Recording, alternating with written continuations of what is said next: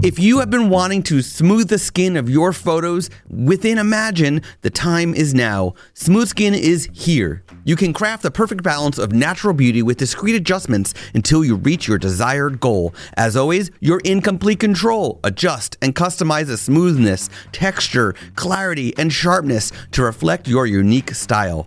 It seamlessly integrates into your editing process with a single click to ensure a quick and efficient path to flawless polish complexions. Simply open the Imagen app to try Smooth Skin today. Welcome to Workflows, presented by Imagen AI. Workflows is a podcast about saving you time and money in your photography business. Hear from people just like you. Put down that camera for a little, connect the headphones, and get to work with Workflows. Today I'm speaking with Hannah Hall. Hannah is an incredible photographer based in Northamptonshire, UK. At the time of recording this episode, she is in her 8th year of business. Hannah describes her style as honest and emotion-driven with a bit of awesome thrown in. I would describe her style as organic and vibrant. The color she achieves and the looks she brings out in people are out of this world. When she is not shooting weddings, you can find Hannah on mountains, in a pile of dogs, or wondering what killed her latest houseplant. Without further ado, here is my conversation with Hannah Hall. Hello, Hannah. Hello. How are you doing? Good. What time is it by you right now? It's just gone 2 o'clock in the afternoon here. Yeah. 2 in the afternoon. Yeah, it's 9 a.m. here and bright very early. Cold. Bright and early.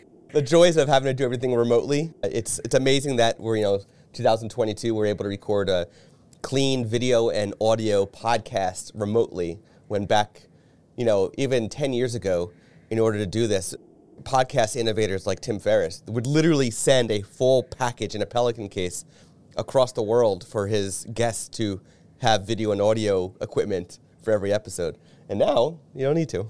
It's amazing. No, the benefits, I guess, of a pandemic have improved, our skill in being able to do these kind of things as well. Yeah. Right. I didn't know how to use Zoom 2 years ago.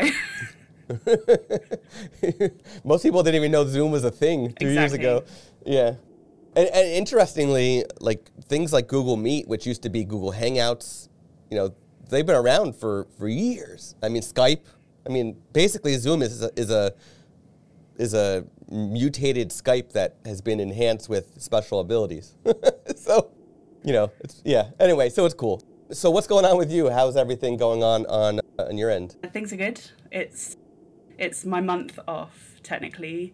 Obviously, back in the UK, basically, weddings got back to normal in July. When we say normal, restriction-free. Although weddings were back on from sort of the end of April. So I ended up photographing 53 weddings of my own in 8 months last year. Normally, I don't want to do more than 35 in 12 months. So it's been busy. We got married ourselves in the chaos as well. So it's just taking a month where I haven't got weddings to go to just catch up with editing, tweak websites, just, do all of the boring right. behind the scenes stuff that no one ever really sees. Right. But actually, after last year, it's kind of a joy not to be picking up my camera every 5 minutes. It's just nice to go a bit slower and sit in my pajamas if I want to. Yeah. In the, we just, this week actually, in the Imagen AI community, we shared, some advice for, what to do during downtime and stuff like that. And so it's perfect timing. I mean, that's why we put that content out there when we did, but, there's so much that can be done when you take a month off, when just the industry, your market is nothing for a little bit, where you can prepare your business for when everything comes back or get caught up on things that you couldn't get caught up on before. Absolutely. Yeah. And I've had a list of things for months in my head of I'm going to do that. I'll do that in January. And it's now trying to put all of that into place and make it happen before I start shooting. I've got 5 weddings in February. We're still feeling the knock-on of the pandemic here, bookings-wise. I'd never normally have 5 weddings in February. So I've got a deadline to get a lot of stuff done. So I'm just chipping away quietly. Yeah, and February's coming fast, faster than we probably want. My first question to you is, what is one thing that you do for the photographic process with your camera, with your lights, things like that, that saves you time in that part of your work? I shoot in one white balance, and I've been doing that now for maybe 4 years. It means that what you see on the back of the camera sometimes, like if I'm showing my clients, looks like fresh yellow hell, particularly in the evening. But I guess, had Imagen been around 4 years ago, maybe it's not something that I would have needed to do, but it allowed me to batch process for different, if I was in one room, my white balance was pretty much constant rather than it being affected by colour casts and, green outside or whatever. So that has really sped up my editing time, even if it does look awful when I send my pictures. So if I've been second sheeting, I'm like, just don't judge them until you've edited them. What, out of curiosity, what white balance do you set it at? 5,500K. So daylight, it's fine. Outside looks normal. It's just when you come inside that it starts to look a bit weird and wacky. Yeah. Once you start going under tungsten and fluorescent lights, that's when the fun happens. That's it. But it also tricks Lightroom, and so sometimes Lightroom will do really crazy things with your pink-green balance. Like if you're shooting where there's a lot of trees, it'll automatically put a lot of pink in. But Lightroom just goes, I don't know what to do with this, and just leaves the pink-green alone. So I rarely have to tweak my pink-green. I just play with my blue and yellow. That's great. I hope others try that. I might even try that, try that as well. So moving on to the business side of things, what is one thing that you do for your business that saves you time or money? It's a time saver, and it's ongoing. But I rebranded at the beginning of 2017, and my sole, the sole drive behind my rebrand was to try to put people off booking me, which sounds like a weird tactic. But I was getting to the point where this time of year, Christmas and New Year engagements, I was just inundated with inquiries which were all dead. They were all dead leads. They were people who were bargain hunting, or they were people who just, I don't think had even looked at my portfolio. They just wanted a wedding photographer. I rank quite well on Google. So I was just spending all my time. And you know what it's like. By the time you found out what venue they were getting married at, you try and find them suitable galleries to send back. It was just so time consuming that I was like, this needs to stop. I only need 35 couples a year to like me. And if I'm getting 90 inquiries in January, that's a lot of time just spent emailing.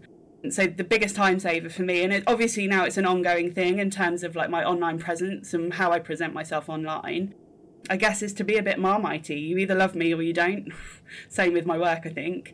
But yeah, now genuinely, I would say 75% of the inquiries I get turn into bookings, and that is a good time saver for me. Wow. So I don't photograph weddings. My big thing, which came organically, I've talked about this on the podcast previously, is that I had an organic shift during the pandemic to photograph proposal sessions. So, surprise proposals. And I get a lot of inquiries from that. And I've got a full-time job. And so I have to turn a lot of them away or recommend other people. But, it really, you do really have to, if you want the right client to not have to go through a bunch of hoops and back and forth and stuff, you really do have to present yourself how you want, the clients you want. You have to present yourself the way you want your clients to come. Absolutely. So. And I'm really lucky now that the couples that I get to work for are super laid back. They're lovely. Their weddings are my kind of vibe. There's nothing really stuffy and formal about them. And I know there's wedding photographers for everybody, but I think generally people who are planning weddings like that also don't want to spend hours stood in a line grinning at a photographer doing family formals and that kind of thing. So it's worked well for me, and I don't spend all my time writing emails anymore. I absolutely love not only your website, but your photos. I mean, they're so punchy. They're so the way I describe it is very organic and vibrant. They're showing people how the people are. And so whatever you, I didn't see your website before you rebranded and everything, but whatever you did, I I love the changes. Oh, thank you. So. I think, like for me, being a parent really changed my perspective on what photographs should be. And like when I started reflecting, I think when I started my business, I just photographed, you know, weddings as I thought they should be photographed. And then actually I thought like, actually, the, you know, my favourite pictures of my children are the ones of them throwing tantrums or like with food all over their face. It's not the ones where they're sat beautifully under a tree on a blanket, you know? Yeah. And then when I started applying that attitude to the way I photograph weddings, that's when business really took off for me. Like all my couples want pictures of their friends being their friends, you know, they don't just want pictures of them looking nice with a glass of champagne in their hands, you know, they want that, they want to see their personalities coming through. So that's what I'm always looking for on a wedding day. Yeah. And I've got a similar thing to share related, so it's very similar to that. So Ben Folds, the musician from Ben Folds 5, so he's actually a photographer as well. And he historically has always photographed his kids while he's on tour. Now his kids are older at this point. But so I saw a keynote that he did at a photography show once. And he talked about how he deleted all the photos of his kids looking at the camera. I wouldn't go that far. But he the ones that he kept are the ones of his kids looking out of the tour bus window, looking out of the hotel window, his kids playing, you know, the piano while he's not supposed to be watching, stuff like that. Like his kids do being kids. And while I do still have photos of my kids looking at the camera, I try to incorporate that sort of principle, the more natural, this is what it was. This is what they were doing, not only for my family, but for my clients as well. So I think it's a great lesson to learn. I still wouldn't delete photos of your kids looking at cameras, though. So moving on to editing, what is one thing that you do for editing that has saved you time? My first reaction to this question was Imagen, but actually, like I thought back a little bit further, and actually having a custom preset built for me has saved me a lot of time. And it was prompted by, I shot Canon. When I started my business, I shot Canon and I moved to Sony and just, you know, moved my preset over, and actually it didn't work exactly how I wanted it to work on Sony files. My greens were nuclear green, people were very orange, and I couldn't, it's like I said to you earlier, like I the science behind and the technology behind my business, I'm clueless about, genuinely. So I was kind of stuck in a rut and I didn't really know what to do and I didn't know how to fix it. So I had a custom preset built by a girl called Amy Lee Atkin. She's a Northern Preset company here in the UK. And she not only built the preset I wanted that looked at like how I wanted my skin tones to look and those kind of things, but I have like several different versions of my preset. So I have a backlit version, I have a dance floor version, which has a little bit more contrast and is a little bit more punchy just because of the way I tend to light the dance floor. Corrections for people who do look very orange, the fake tan thing here is big. But also, you know, sometimes where you're just in a room where the light is horrible. So I had all of these various corrections, and suddenly that combined with the one white balance thing just massively sped up my workflow, because if a picture was backlit, I could use the backlit preset rather than just my regular preset and then having to pull the shadows and the highlights around and that kind of thing. So that was a game changer for me. But and I think actually, you know, that's probably helped Imagen now, because there are lots of photos in very particular situations where those settings are applied, you know, fairly uniformly. If it's backlit, it's had a different preset on it. So Imagen's learning from that intel, if that makes sense. Right. Yeah. It's definitely learned how you prefer each photo to be based on each individual, you know, situation and what had to be adjusted. But because you started with a custom preset that was sort of uniform across the board with minor changes here and there, that definitely helped you, but also helped Imagen learn your preferences, which is cool. So yeah, it's a very smart thing, having custom presets. I always have, but I've always used custom presets in a different way, more for quick actions. So if I know I like a tone curve a certain way for certain photos, I've got a preset for that tone curve. Not necessarily like major color shifts, because I've always preferred very natural edits for myself. So, but otherwise, you know, I've got a custom preset for like turn on the lens correction for this lens, like that kind of thing. So, okay. So we've talked about the photographic process. We've talked about the part of things. We've talked about editing. What is one thing you do after a wedding, after the session has ended, to increase business? For me, it's getting a preview to my couple as quickly as I possibly can.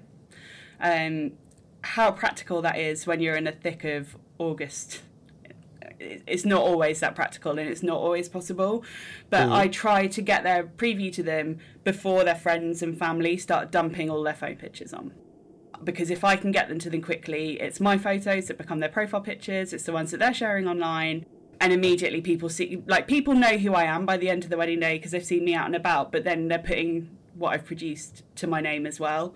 And it also just means that everything that I'm sharing online is very current and my couples are still excited.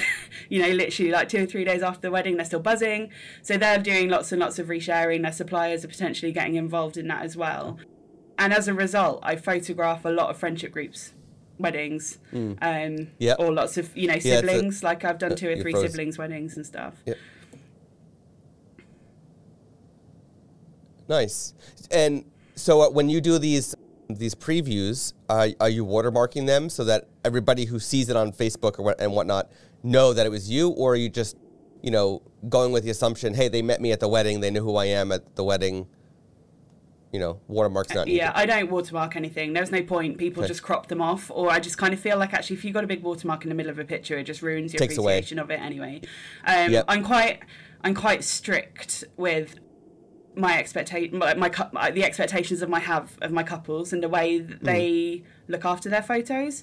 So right from the get-go, like at the point that I am, you know, in potential like consultations with them before they've even booked, like I make it very clear that the photos are for them. They're not for their suppliers. If their suppliers want them, they need to come and speak to me separately. But I have an expectation that they don't put Instagram filters on them and those kind of things. And I would say that I'm now at the point when 99% of the time, it just isn't a problem. They tag me. They've generally got nice things to say about me as well, which really, really helps in terms of like, here are our pictures. Hannah was great. So yeah, the watermark thing, I used to do it. I used to like pick a colour out of the picture to make the watermark like look aesthetically nice on the picture. Right. But I've given up with that and that's long gone. Yeah. Yeah. You know, you could even put in the contract that like, if when I send you the previews, if you do share them on social media, please make sure you tag me. And that basically gets around, you know, but they're doing it for you naturally anyway, which is great. Yeah, and I think if I look at, you know, generally flicking through Instagram now, it is becoming more of a trend that people are tagging the photographer, even if it was their friend. They're kind of, you know, there's an element by which they're starting to recognize that someone is someone else's work. So a lot of my couples, I think, just do it instinctively now anyway. Yeah, it works for me. Awesome. So this is the point where I'm going to ask you for a 30,000 foot view down look on Earth of an outline breakdown of your workflow from lead to delivery. You don't have to get into the deep details, but just an overview so that everybody's listening can understand this is what's worked for me. Hopefully you can take away something from it that'll work in your workflow. Sure. So obviously I get inquiries through my website and I always try and respond to them as quickly as possible as well. I think my experience of having planned my own wedding recently is that I got really frustrated when suppliers didn't reply to me quickly. So with that, I'm always like, maybe not immediately, like make them stew for 10 minutes, but I do try and get back to them as quickly as possible. And I really encourage everyone to at least have a phone call with me, if not like a Zoom call. I used to do in-person meetings, but I canned those with COVID, and I don't think I'll ever go back to them, to be honest, because it means that I can sit with my pyjama bottoms on and they don't know. So I will have a Zoom conversation with them, and normally for couples, it's just them checking that I'm not completely barmy. I am completely barmy, but you know, a good kind of barmy. And when they book, after the consultation, I'll send them a booking form and they get to see my contract at that point, so they can ask any questions they've got about legalities. Don't shoot me, but I don't use a CRM. I still rely on my diary and a wall planner, and it served me fine for 7 years, and if it ain't broken, it doesn't need fixing. So I still do my contracts on paper. People are spending a lot of money with me, and I feel like I need to give them something, so I give them my signature on a real bit of paper in the post, and they pay their deposit, and then I send them, they get like not a welcome pack, they basically get a link to a secret page on my website that's got all my recommended suppliers, hints and tips for wedding planning, just kind of, you know, what the period of time in between their booking and their wedding looks like, when they can expect to hear from me and those kind of things. And also in there's like the some rules for them, like don't WhatsApp me at 11 o'clock at night 6 months before your wedding, because I won't reply. It's simple as that. Like WhatsApp on the day or the night before the wedding is fine, but not, you know, not when it's not their wedding, basically. Right. So then on the day I shoot on two Sony A7IIIs, and I use both card slots, both right into RAW.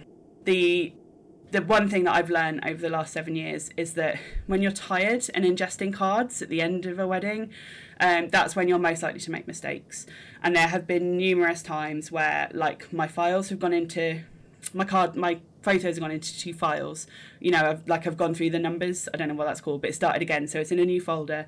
And when I've been tired, I haven't moved the second one across. But it's okay, because I've shot on two sets of cards. I copy off one, and the others get put away safely in the special memory card box, and they don't get cleared until I've delivered the wedding and they're happy. And there's been numerous times, like last year was so crazy busy that there was a lot of times that I forgot to move everything over. So the magic box of cards really saved me in that respect. That's a really good, I hope a lot of people do a takeaway from that, because that's a huge problem that a lot of photographers have, is what, you know, how do I secure things? Because you never know, you know, the memory cards these days, you never know. And if you have a memory card that's got a fault in it, you know, having that backup. And that's but it. what you're doing is taking it to a whole new level. You're not only not, you know, removing, you know, wiping that card right away, but you're waiting until you deliver that wedding, which could be, you know, a couple months potentially, hopefully. Depending on your, you know, how busy. Anyway. Yeah, and like we joke that we probably have shares in like Kingston and SanDisk between the two of us. But, you know, like I just think people are like, oh, I've got a really robust backup system. I've got Backblaze or Crash Plan or whatever. And that's great. It's important to have that too. Mm-hmm. But if you haven't backed up all the photos in the first place, you know, user error or something went wrong, like your computer went to sleep and stopped writing, for example. Like having that set of cards, and memory cards are so cheap these days. For me, it's a no-brainer that there's just always another set of pictures. And generally, like if my laptop's at home, the box of memory cards is in my bag wherever I'm going, or in the car, just so that they're in separate places. Are you labeling these when you store the memory cards temporarily for until the wedding's delivered? Are you labeling them with the couple's name, with the date of the wedding? How are you organizing? Yeah, they go. That? I have like those tiny little plastic bags that you might get. I don't even know where they are. They're, you know, like little baggies with the like press thing. Right. And I just literally just Sharpie the couple's name on them, and then the box that I have for them, I can just put them in a chronological order. Nice. I like it. It's like, it's old school, but it's effective. Yeah, it works. It works. It does work. So at that point, if it really depends on what time I get back from a wedding. A lot of my weddings aren't close to home, so I stay away for work quite a lot. So at some point then I will go through and pick out a preview, and doing that while the wedding is still fresh in my head saves me time, because I know I've probably got an idea of at least 30 pictures that I definitely want to include in the preview. And I always try and make sure that I deliver like a family photo for each of the couples, like immediate family, just because I think it's nice for them to be able to give those to like parents and grandparents quickly. And then I look for like there's probably some key moments. Like there's normally a confetti photo in there. There's normally portraits. There's normally a first kiss. You know, the stuff that they really, really love. And then there's a few in there that are just my favourites. You know, the really silly moments where like their friend has just spilt their drink down their front and those kind of things. They go in there too, just so that they can see that like they can start to really get a flavour of the things that they missed while they were busy, you know, talking to people and stuff, because loads of other stuff's going on that they don't get to see, and it's my job to fill in those gaps. So like in a preview, I aim for 60-ish photos.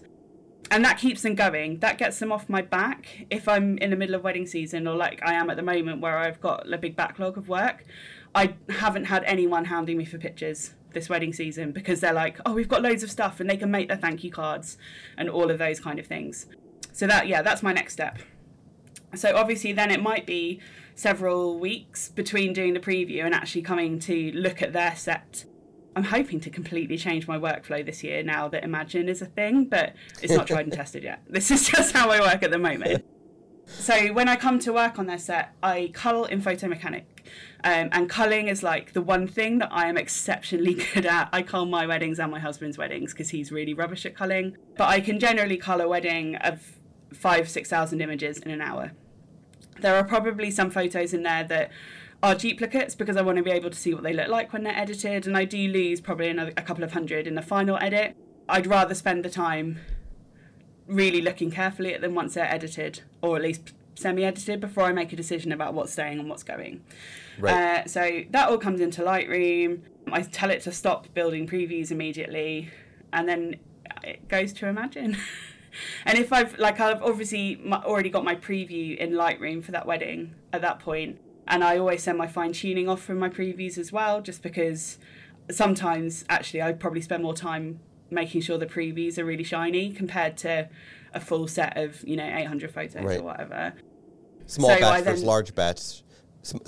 versus large batch. The client isn't going to look as carefully at a large batch than they would the small batch. Exactly. And actually, going back to that kind of like what's in your memory, when I'm doing the preview for the wedding, that wedding being fresh in my head means I've got a much better memory of what colours particularly look like, whereas 8 weeks later, I might have forgotten what some of the colours were really like and that kind of thing. So having the preview there as a reference point is really, really handy. Right. So obviously, before I send it off to Imagen, I tell it not to re-edit my previews. I have done it once by accident, sent that back. That was quite annoying. You can always undo it in Lightroom. But I undid it, but it's just, when you're working through quickly and you've got forgotten what was colour flagged and stuff. Anyway, it's fine. So it goes off to Lightroom, to Imagen, and I go and make a cup of tea. That's really important, utilising your time. It doesn't matter how much I need the toilet or how thirsty I am. I'm like, it doesn't happen until it's being sent to Imagen. That's the way we roll here. Is there a specific type of tea that you make while you're waiting for your edits to come back? Well, so I used to just drink whatever tea, generic kind of English tea there was going, until I met my husband, and now it has to be Yorkshire tea. So that's all we drink in this house. So he's a tea snob. Well, yeah, I mean, he's probably even more of a coffee snob, to be honest. We hand pour our coffees in this house and hand grind and everything. But he's just very particular about his tea, and I'm not that fussed, so I'll just drink whatever. But that's what we have now. So all of those kind of, go and put the washing on, all of those things happen in the 25 minutes or so that it takes for the gallery to upload to Imagen, and come back from Imagen. So then also, generally I'll open it up in Lightroom and tell it to build all my previews and go and do another job somewhere else, go and reply to emails and stuff while that's happening. Right. 5-10 minutes later, we're good to edit. And Imagen, I, on average, I'd say now I can turn a full wedding round. The editing, as in the colour correction, the straightening and all of those things in 2 hours if I just sit down and do it. Whereas before, that might have taken me a day and a half. So the time saving is massive. At that point, as I'm going through, I'm not a massive Photoshop person. I don't believe in manipulating people's bodies or their skin particularly, unless it's something like a spot which needs removing. So my rule with Photoshop is that if there's something in the background that catches my attention twice, then it gets Photoshopped out. So that, in the UK, they're really, really keen on putting fire exit signs everywhere. Or there's normally they do really stupid things like put the cake in front of a plug on the wall.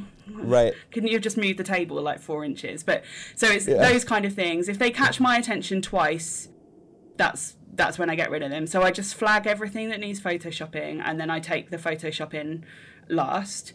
Very occasionally there is stuff beyond my skill set. And so obviously at that point I have to send it to my retoucher, but she's amazing. Her turnaround is always really, really quick. And she, last year, actually an associate shot a wedding for me in London on the South Bank.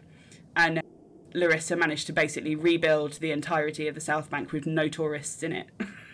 which was, I could never have done. I don't know how she did it. Like, Reece and I both use her, and when the photos came back, our jaws were just on the floor. So yeah, there's a time and a need for these things, and Larissa is one person that I wouldn't be without, but I'm getting better at my own Photoshop slowly.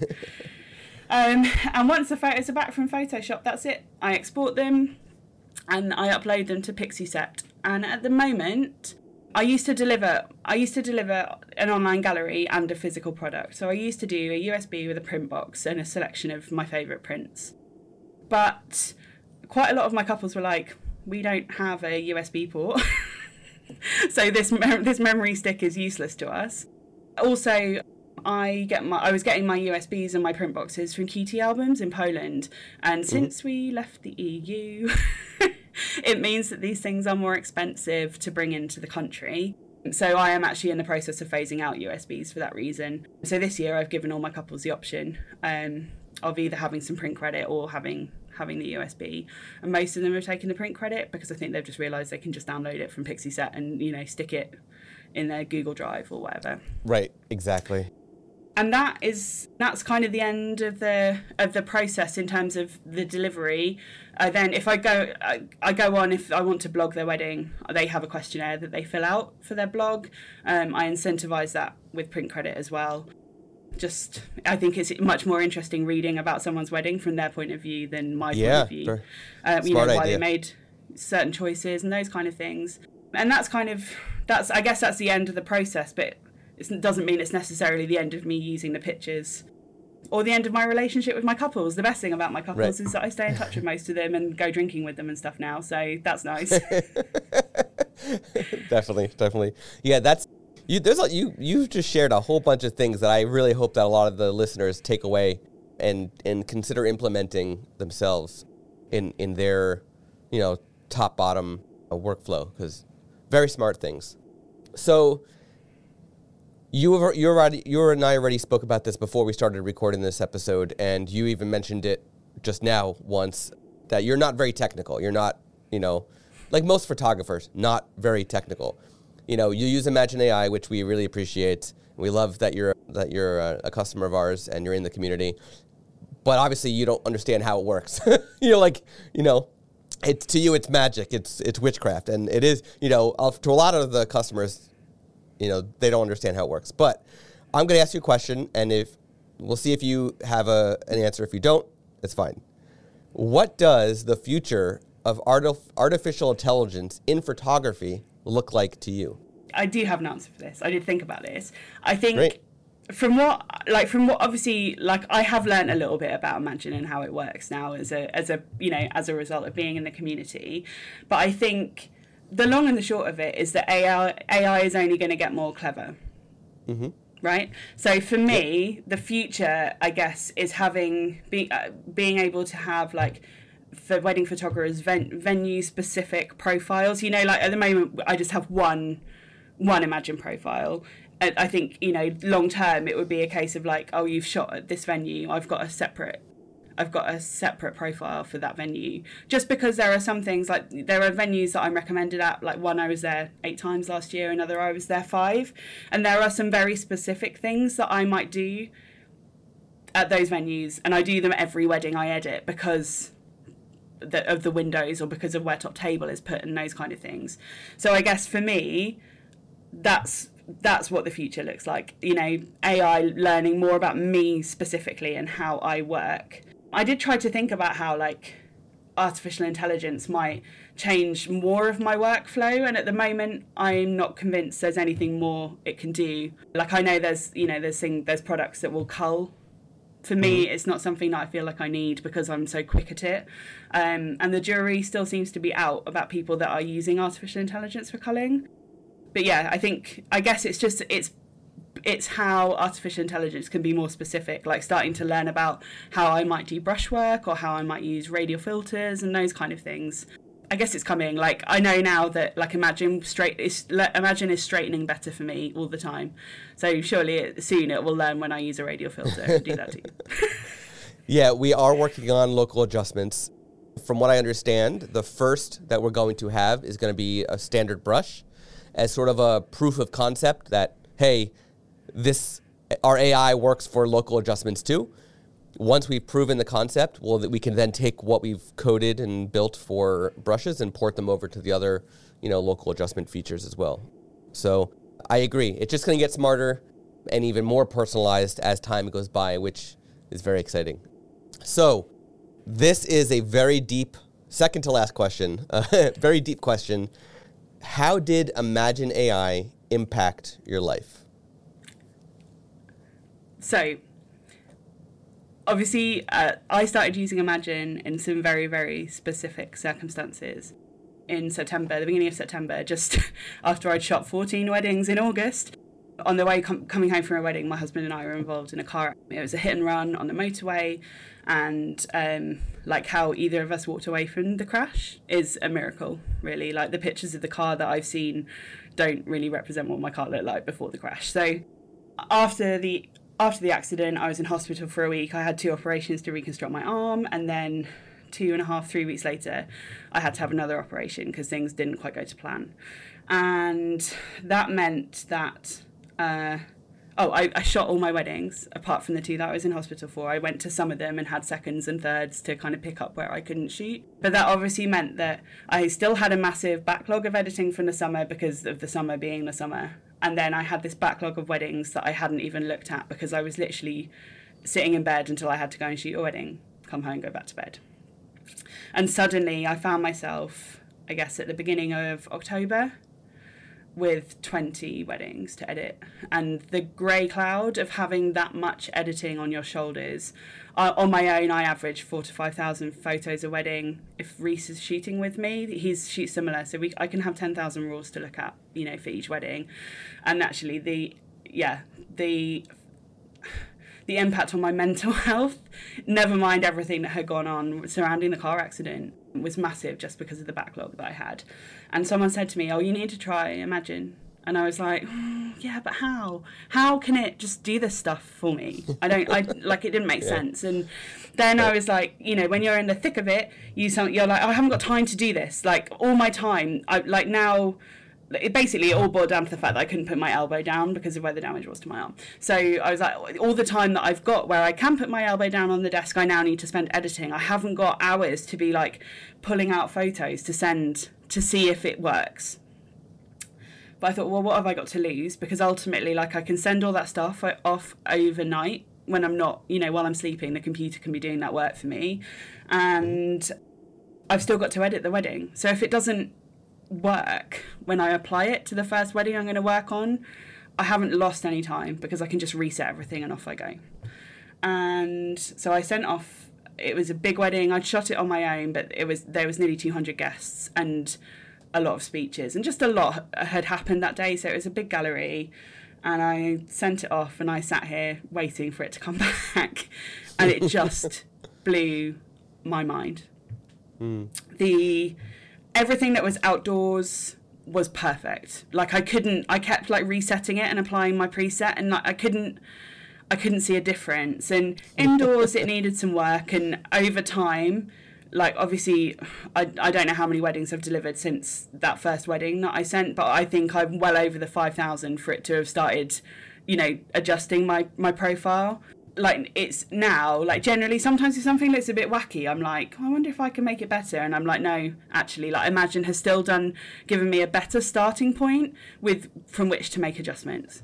So I basically went from maybe spending 8 hours, probably 5 to 8 hours, depending on the length of the wedding and whether I had a second, to spending 2 hours tweaking a set. And you can imagine if you've got 20 weddings and you're in quite a lot of pain sat at your desk, to suddenly be, you know, that's like, I don't know, that's like 160 hours worth of work down to doing the maths. I can't do the maths, but like it's such a time saver. And even when it doesn't quite get it right, it's still, I don't know, it just, it's like, Imagine still got a better handle on it. And I can't, like all the time, whenever I'm talking to people about how they have to just give it a try, I'm like, you can't go wrong, because actually getting it set up isn't this massive time-consuming process that I thought it was going to be. And I know that obviously I've got a very unique set of circumstances, but all of us could benefit from having more time not working. I think when we own our own businesses, we're all guilty of having a really terrible work-life balance. And you were in between surgeries and you were doing weddings. Like, you want to talk about work-life balance, that you shouldn't have been doing those weddings. Yeah, I probably shouldn't have done. But, in normal circumstances, maybe I wouldn't have done. But some of my couples were 4 or 5 times postponed. And it just felt like it was, I don't know, I just felt so bad for them, being like, oh, I know you've had to postpone 5 times, but now you also don't get the photographer of your choice. So going... like, it felt nice to be there and have a distraction, but also one of my brides is a physiotherapist, and she was like, I haven't had to have any physio on my arm now, it's all healed. And she was like, the best thing that you probably did, in fact, was go and lift your camera up to your eye a few times a week, just in terms of, like, my mobility and stuff. So, yeah, but... we were talking about this before we started recording, like, we've basically been able to take January, and I've still got editing to do, but I just... If I think to how long editing was taking me before, like, I'd probably still be editing September now, not like the beginning of November. And I would be rolling my eyes about having to edit rather than just being like, yeah, it's okay, it's just another day and I'm just going to do another wedding and crack that out today. Yeah. So yeah, I can't recommend it enough. So I do tell people that the most time consuming part is getting their profile, teaching Imagen AI, a profile, because you're talking 5,000 photos at a minimum. You were in the mix of, injury, trying to get these new weddings done, plus your backlog of weddings. Were you already organized ahead of time to the point where you were able to quickly just send 5,000 photos to teach, or did you have to, organize yourself ahead, before you sent it off? No, I had them. I guess the one drawback, I suppose, is if you are newer to the game and you don't have loads and loads of photos, like Reece, my husband, he's not been shooting for as long as me. And everyone has kind of been through that, like, oh, this is my preset. No, this is my preset. So he's got a lot of work edited in a style that he didn't want to include. So it took him a bit longer to get his profile going for that reason. Whereas, like, I'm quite lucky. No one understands my storage system apart from me, but everything was already there on my computer ready to go. So it wasn't a massive task of, trying to, like, pull things out and find things, because I knew where it all was to send it. It's great. It's great. Always stay organized. Even if no one else understands. As long as it's organized in your head, that's all that matters. So, Hannah, where can listeners learn more about you, connect with you, and, of course, see your beautiful... They can find me on my website, which is hannahhallphotography.co.uk. I'm also on Instagram, just at Hannah Hall Photography. You probably see, I kind of feel like my website is a good experience of what it would be like to come and have tea with me anyway, but I think perhaps my day-to-day chaos and the things that make me tick are probably a little bit more evident on Instagram and my Instagram stories. But they're the best places to find me. Awesome. Thank you so much for joining me today, and we'll talk soon. Thanks very much. Thank you, Hannah, for that incredible conversation all about your workflows. And thank you to those listening who listened through. And I hope you gathered a whole bunch of insights from Hannah in this episode. You are invited to be a part of the bigger conversation. Join the Imagen AI community today by going to imagen-ai.com/community. And don't forget to subscribe to the podcast wherever you listen to podcasts. You've been listening to Workflows, presented by Imagen AI. To see the show notes and everything referenced in this episode, please go to imagen-ai.com/podcast.